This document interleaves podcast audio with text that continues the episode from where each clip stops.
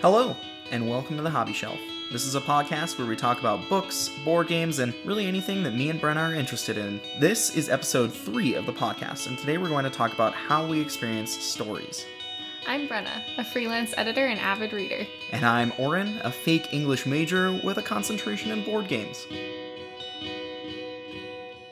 So, Oren, what have you been playing lately?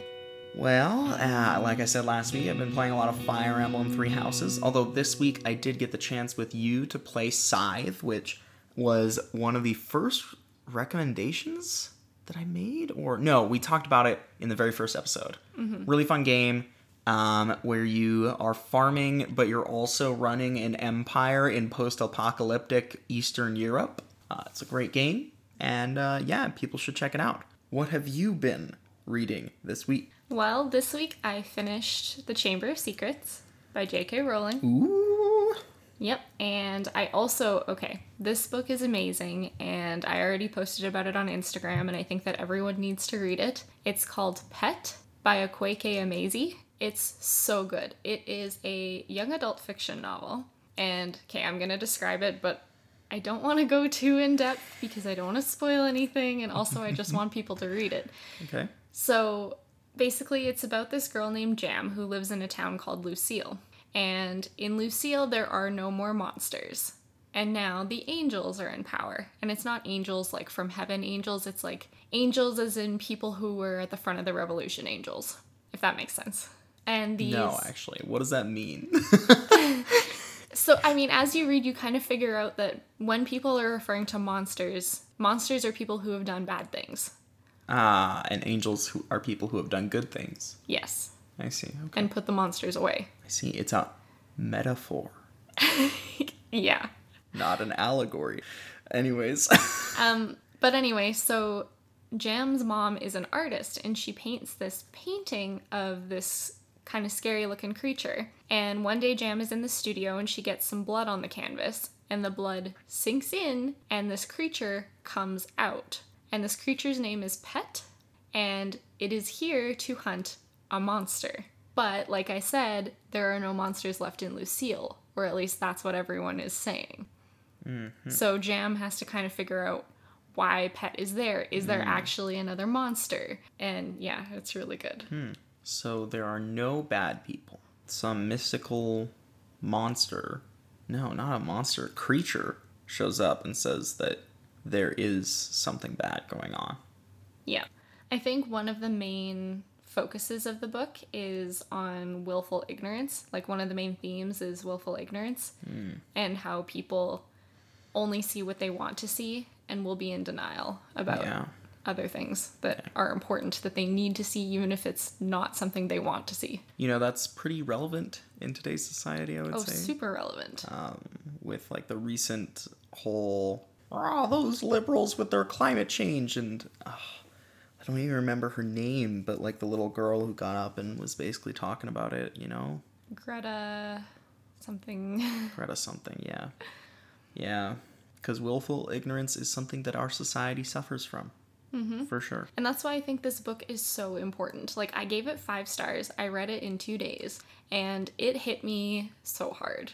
Like, my heart was constricting as I was reading it. You know, like, it was physically affecting me because there are lines in there that are just so poignant. I really think that everyone should read it. It's a really fast read as well. yeah what was it called again It's called Pet. okay Yeah.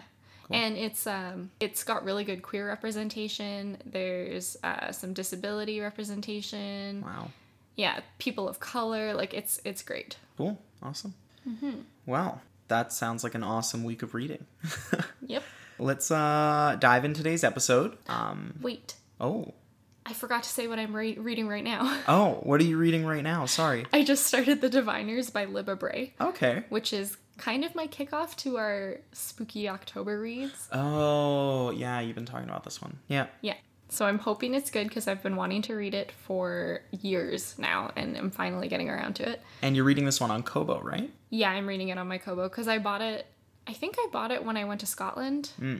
and then i just haven't read it Cool. so yeah Well, now you're getting around to it. Mm-hmm. Now we can get to the now we can body get of into the some episode. We're into some talking about books and stories. So you know, I wanted to open this up with a question for you.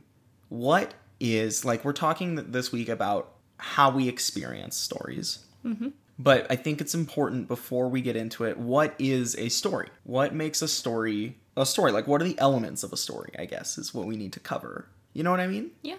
So, what are your thoughts? Like, when it comes to stories, what are the essential elements that create a story, in your opinion? Okay. Well, I may be an editor. I mean, I am an editor. You maybe. I am an editor, but I am not very confident in my own ability to define things. Okay. And so, as usual, I went to the dictionary. Ooh. And Merriam Webster defines a story as an account of incidents or events. Hmm. An account of incidents or events. So, here's my thought on that definition of what a story is. Because yes, in the very literal sense of the of the word, a story is an account or a recount of things that either have happened or will happen or have been imagined. You know what I mm-hmm. mean? But I would argue that you don't have to actually tell the events to tell a story.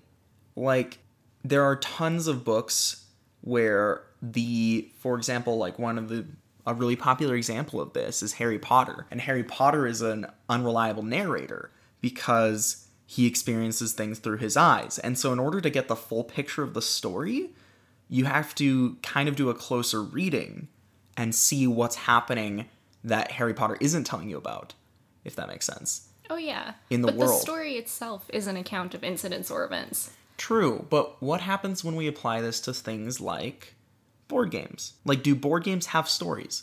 I would say yes. You would say yes? Well, I mean, a lot of board games have background stories that set them up. Mm-hmm. Mm-hmm. Right? Well, like, for example, we were just talking about Scythe. Like, take Scythe for an example.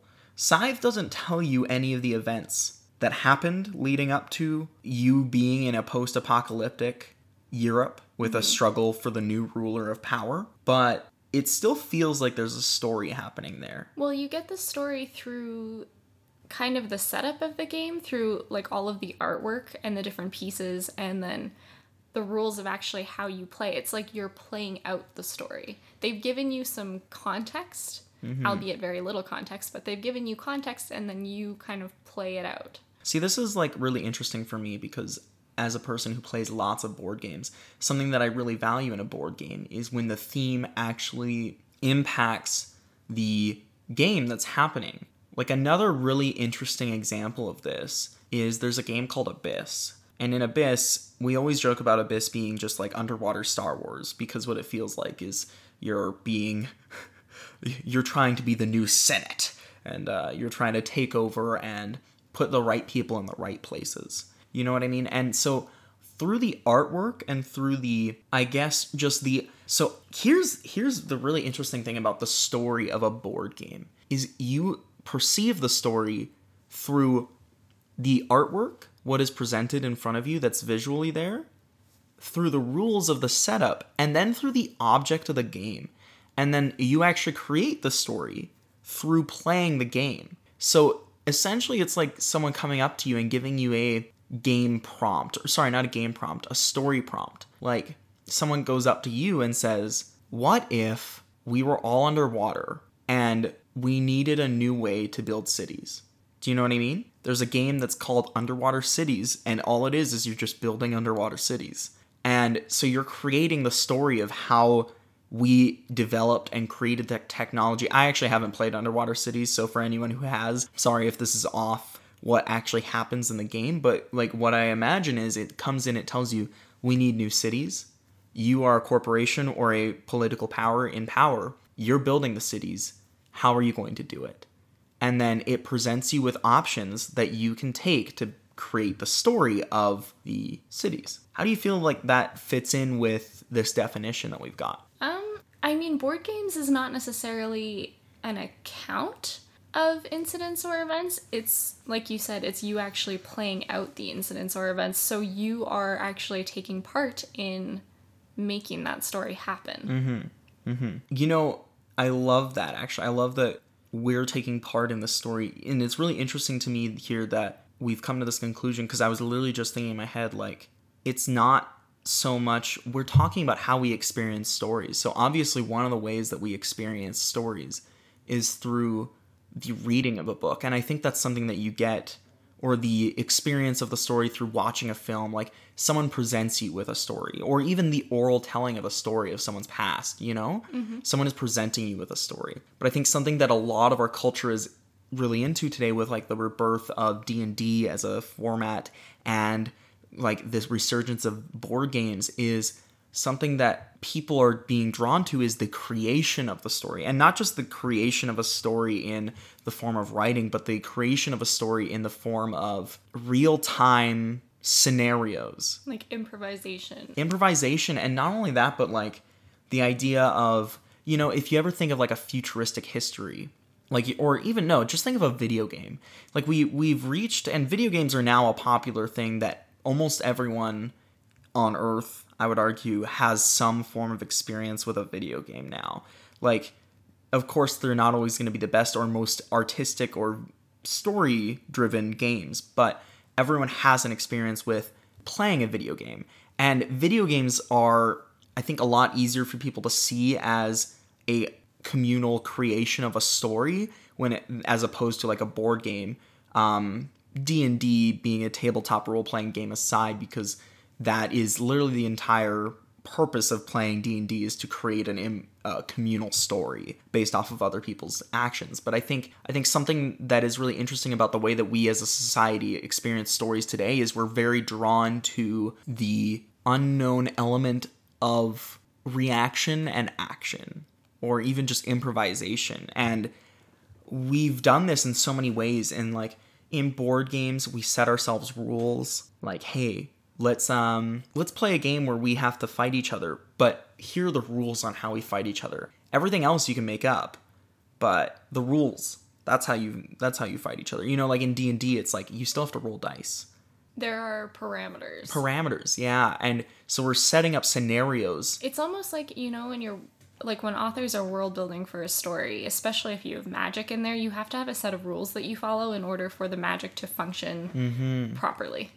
Yeah and this even applies to creative processes in real human beings for things that are not stories. Like we recently just went through um, an exercise in my entrepreneurship class where it was okay, here's the box, right? Like here's we're going to talk about a topic today. Say it's cybersecurity, right? Mm-hmm.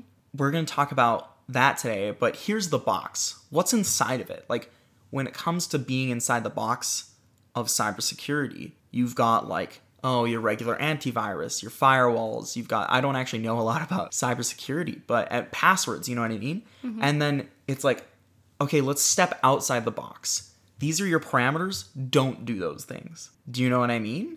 And I feel like setting limitations allows people to have a more creative or more, they, it forces people to think more and more creatively about things. Yeah.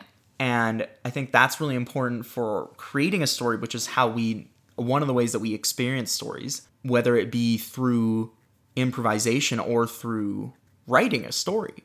You know what I mean? It's interesting that you talk about, too, how when we play board games, we're actually participating in making a story happen.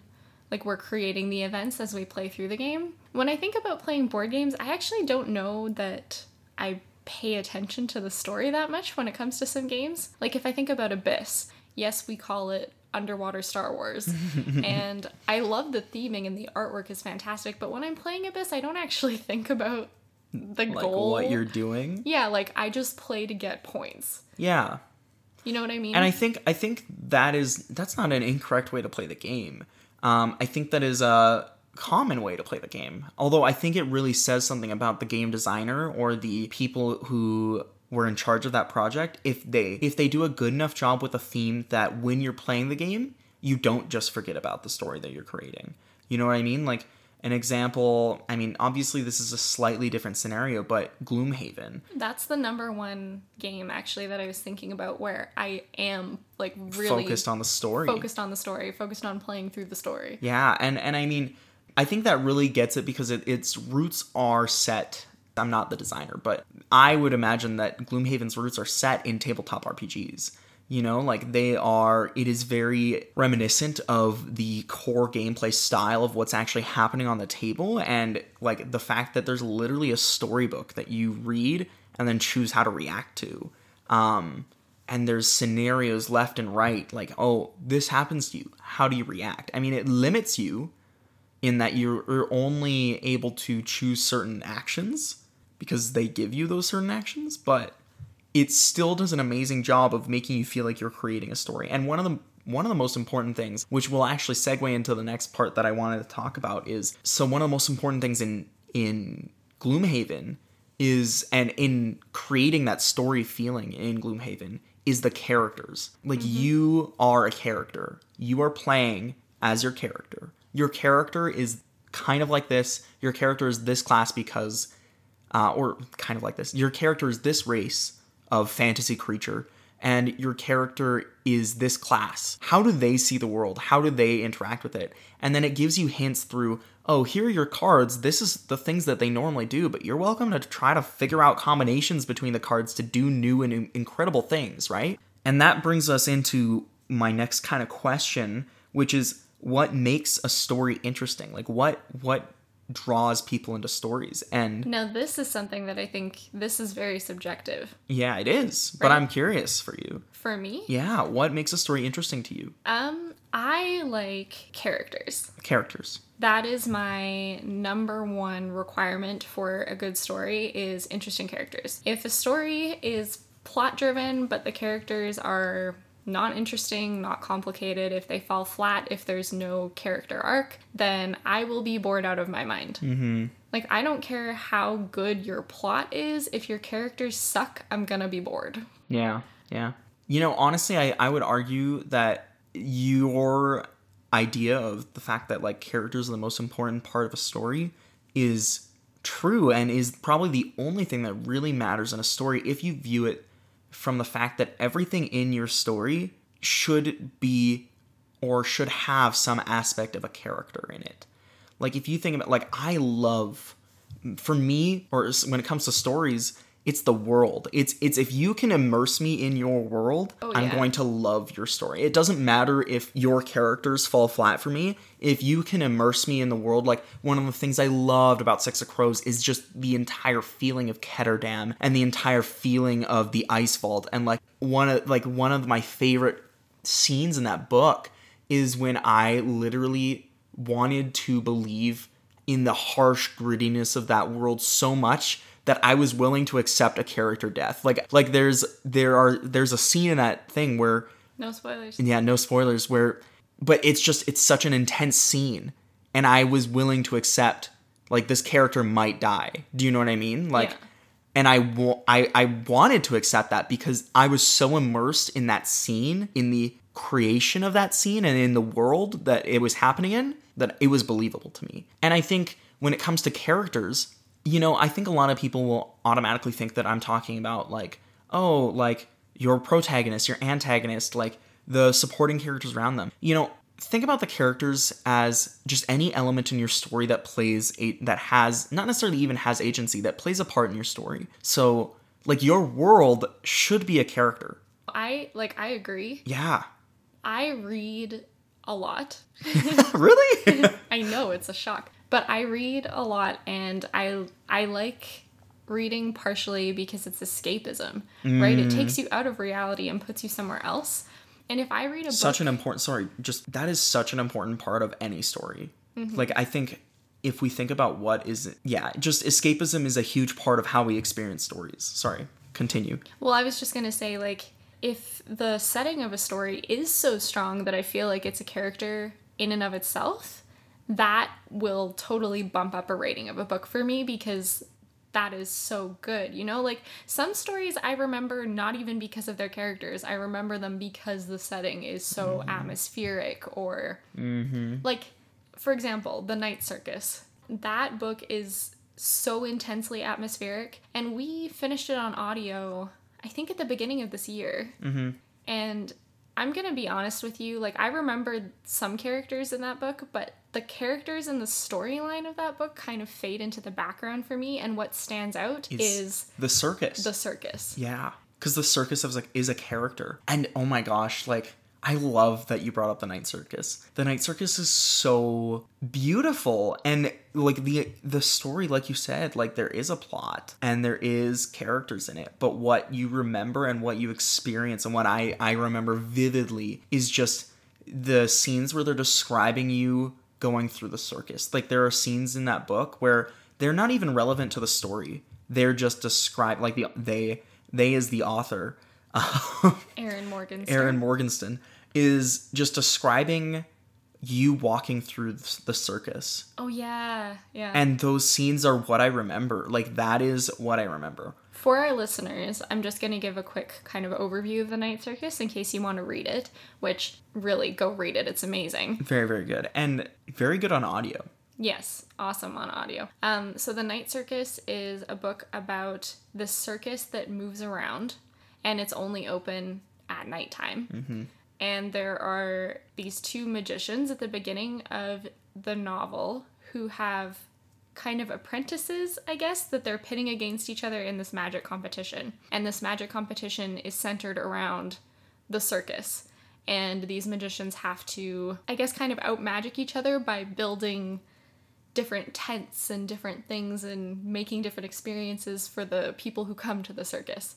So that's basically what the focus of the book is. But it's like we've been saying, it's amazing and magical and so atmospheric. Mm-hmm. So atmospheric. And i had another story that did this really well for me. Oh i wanted to talk about i mean i'm drawing on the same books over and over again but uh, i wanted to talk about the illuminae files and how because they i think they really do drawing you into the world and creating the world as a character in kind of an interesting way that i haven't i mean i don't read a lot of books but i haven't seen it done that way.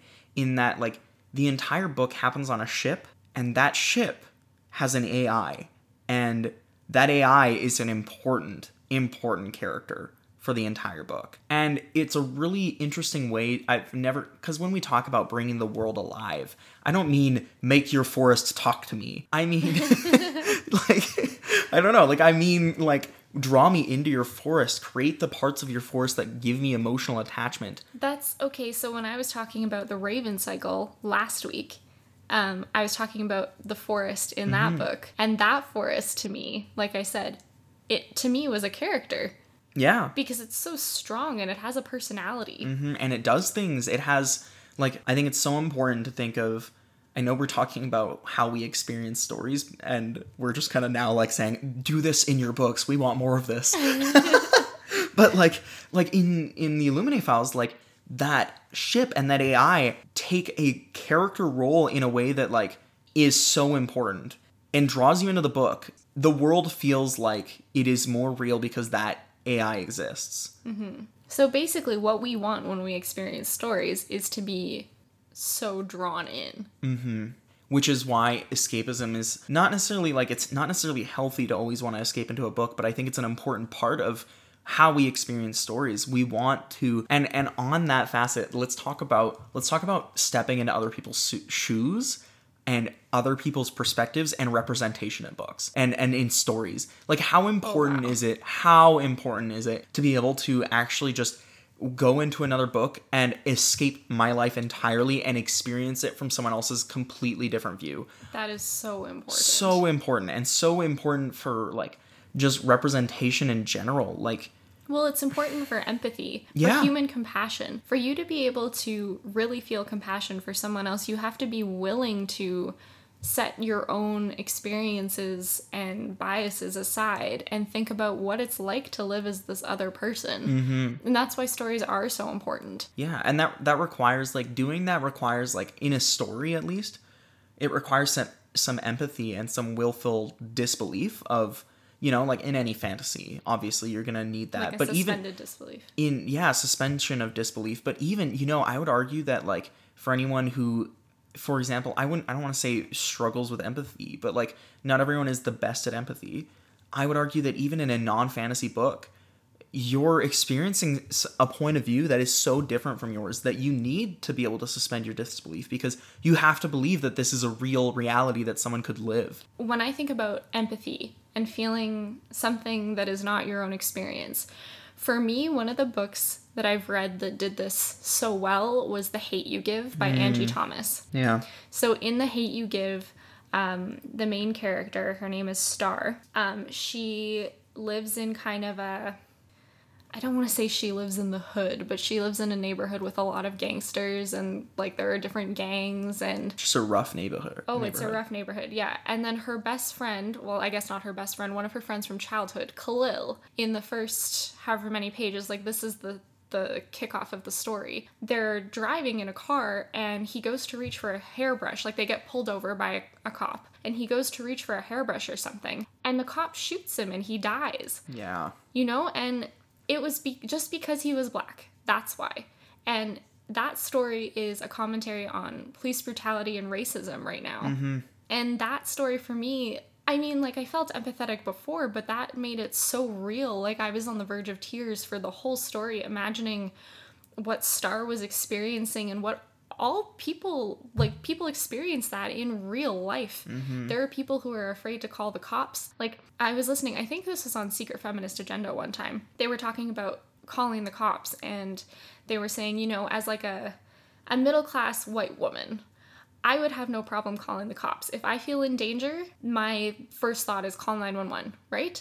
But mm-hmm. you have to think about the consequences of that for someone else. Yeah. Like, why are you doing it? Are you doing it because the guy across the street looks shady to you? Well, why does he look shady? Is it internal racism? Is he actually doing something illegal? Like, what is going on? Because you don't want to call the cops and then ruin this person's life because you had one moment of discomfort based in some kind of discrimination Yeah. or, you know? Well, and even if even if your discomfort comfort isn't necessarily based in discrimination, like even if that person is doing something that is is illegal or is like no, I wouldn't say life threatening. Please, if someone is threatening your life, probably call the cops. Yeah.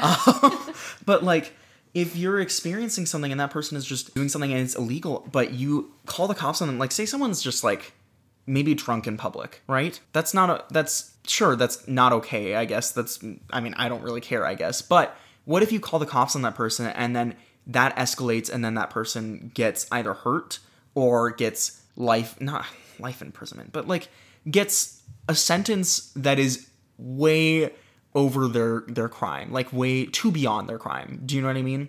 like, you don't want to accidentally be responsible for someone's death or someone's being deported or separated from yeah exactly exactly or- like what if what if that person just being drunk in public like you call the cops on them and then because of their drunken state they do something that is threatening to the cop and they get shot like yeah, exactly. And not that it's your fault, yes but that it would you have be to be aware of the consequences of that type of action Yeah, exactly. And that's bringing it back to the actual topic.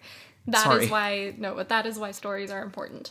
To be able to understand another person's life and the consequences of other people's actions of your actions on someone else. Yeah. So I- I have written down here uh, just a question I was going to ask Do stories matter?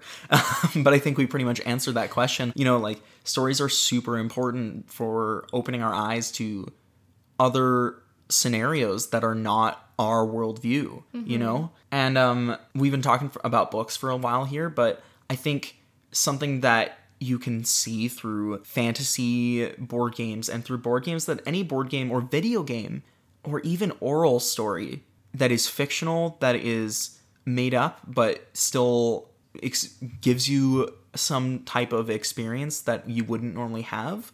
I would argue is so important. And there's ways to like for example D&D right now there's so many people like Critical Role is making leaps and bounds for publicity, I guess, for D&D and for popularizing the format. And it's not just D&D, there's tons of other podcasts and video. I think one of the ones that I also know about is from uh, the Dawn or Knights of the Dawn Clad. It's a YouTube channel and he's been doing it for way longer than Critical Role actually, but regardless, like like these people are are trying to experience and i think that's one of the really interesting things about stories and not like we talked about how we experience stories. So we can experience stories through either someone telling us a story and through that can be through books or literature but something that's really important to me about creating stories is that's that almost takes you out of the oh i'm going to experience someone else's like it, it's harder because you're not you're no longer being told exactly how someone experiences something or you know what I mean? It's you not have to passive anymore. it's not passive. You have to actively imagine how would this person react to this. Mm-hmm. Do you know what I mean? And so I think I think that's really important when it comes to D and D or to um, just any form of like if you're making a board game right now and you're listening to this podcast, please think about how you can involve story in your board game to make it so that people experience something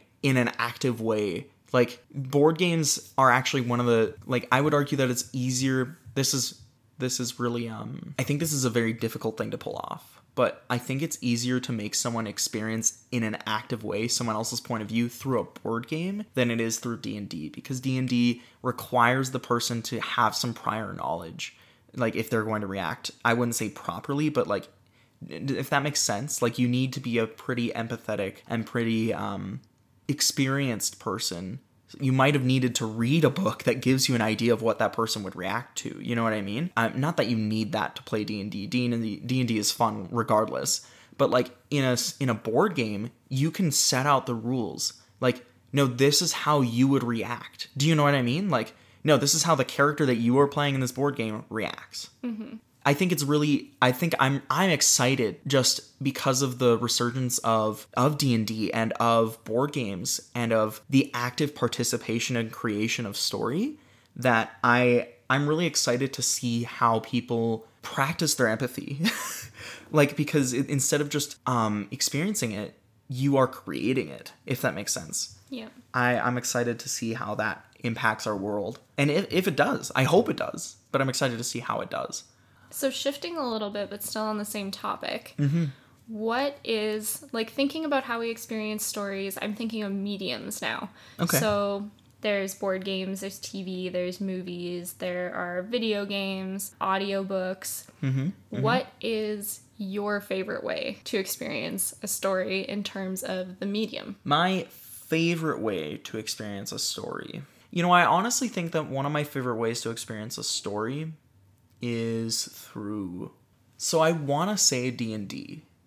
I want to say through tabletop role playing. Mm-hmm.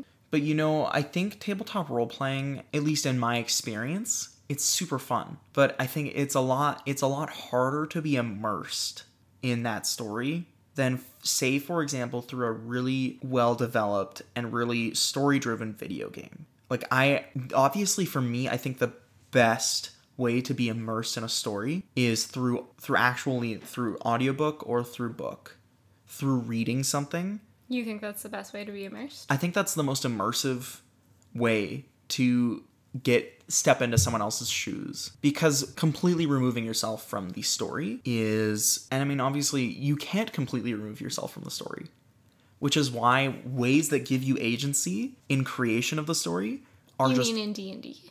No no, just like in d&d video games anything Okay. you still have agency in a video game. Obviously, your agency is really limited, and in a board game, you still have agency. But board games, it's so hard to accurately create a world that absorbs you in a story, if that makes sense. Yeah. Like, I would argue that probably the hardest way to experience a story is a board game, actually. The easiest way to become immersed is through either oral or through written. And oral could be audiobook or, you know, like just mm-hmm. any story that is told to you because you are I mean I think it's obvious because there's just less of you in the book. You can obviously take what you are to the book, but the book exists regardless of what what you are, if that makes sense. Whereas in a tabletop role playing game, the story doesn't exist outside of what you are. You have to bring the story to the tabletop role playing game, role playing game. And so for me, one of my favorite I love creating stories. I love it. I love it so much. I love having that agency and that experience of feeling like I am participating in a story. So I would probably say tabletop role playing games. But there are times when I like the most immersive for me is definitely someone telling me a story. In fact, I would even argue not even reading, just listening to someone tell me a story is the most immersive for me. Okay, so that's the most immersive, but your favorite It would be D&D is D&D. or tabletop role playing in general. Not Okay. D&D. D&D is Well, we're not an advertisement for Wizards of the Coast here. There are other ways to experience tabletop role playing like games. Pathfinder. like Pathfinder, like uh Terror, I think is one of them. There's one where you play with a Jenga block. What? And then yeah, I'm not even joking, you play with so you have dice, but you have this Jenga block and Jenga block, Jenga tower, and every time you do something that is extremely terrifying, you have to pull something out of oh, the that would make Yeah, you have so to pull a block out of the tower and if you if the tower falls over, your character has a heart attack and dies. Oh my so word. like like it's it's just a way to experience that like actual sheer terror that your your character is experiencing okay. because you're that not only in like a really immersive oh my gosh my character is dealing with a werewolf right now you're also dealing with i might just shake and fall apart that game is not for me. i but like do you see what i mean anyways there are ways to experience tabletop role playing games that are not d&d d&d is just probably the most popular Yeah. yeah anyways what's your favorite way to experience a story Oh. medium Books, hands down. absolutely i i knew this I I mean there is a reason why I am an editor and not an author, and that is because I do not enjoy the active element of storytelling. I don't want to be the one telling the story. I want to be the one experiencing the story. yeah And that's why I love editing because I get to help authors hone their skills and sharpen up their writing so that their readers can experience the story in the best way possible. Yeah. And that is what I like. I love being just drawn in. I love, you know, I don't know if you've had this experience because you don't read as often as I do, but I love the experience of reading a book to the point where you are so into it that when you close that book and come back into reality, you're disoriented. You know, I I don't think I've experienced that necessarily through a book. Well, no, actually I have. Six of Crows gave me that in one very specific scene that I've already kind of talked about. Mm-hmm. I've experienced it through tabletop role playing though. Really? Like I've I have been playing a role playing game where I was so drawn in. Like I was not the DM in this one. This was one of my original Pathfinder games. Like I have been so drawn into what was happening and to seeing how people were reacting that like I got out of it and I was like, man, that was weird. that was like that felt like I was literally there, which was That's the best experience to me. yes. That's what I want. I want to be not myself when And I'm reading. we're reading. all just chasing that high. we're all just addicts to stories. Um, something else that I was thinking about too Yeah. when um, we're thinking about how we experience stories, specifically when it comes to reading. Uh, people experience reading so differently. Oh my gosh. Like when I read, I see it as kind of a movie playing out in my head. Mm-hmm, like I can picture everything so clearly, but I also read, I don't read super quickly, but I'm not a slow reader either. Oh, you're babe, you're a fast reader, I would argue. Well, maybe. I have friends who read faster than I do. Maybe just compared to me.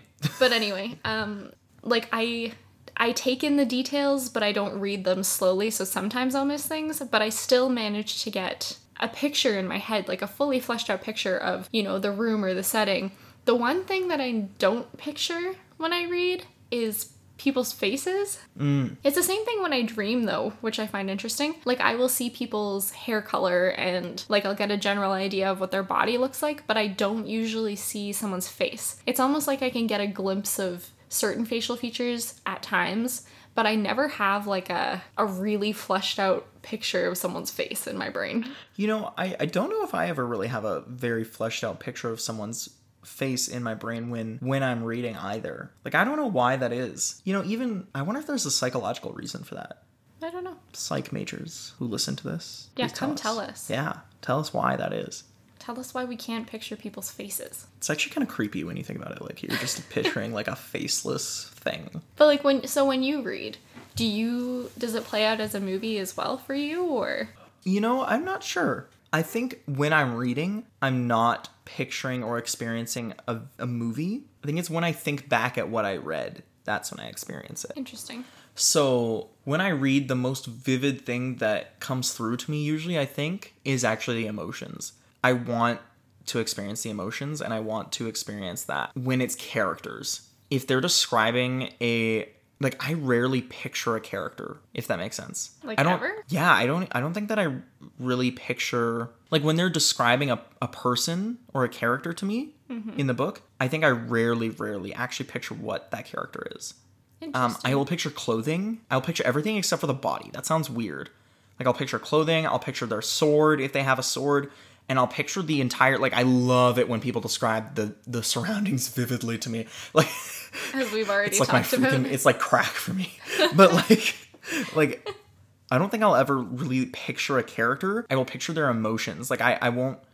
I and by picture their emotions, I mean like I will experience their emotions. If they're describing something that is extremely traumatizing, I think I'll experience that. I won't experience I won't think of the character or their face or what their body is doing when they're experiencing that. I'll just think of their emotion. That's cool. I mean, it's weird. but yeah.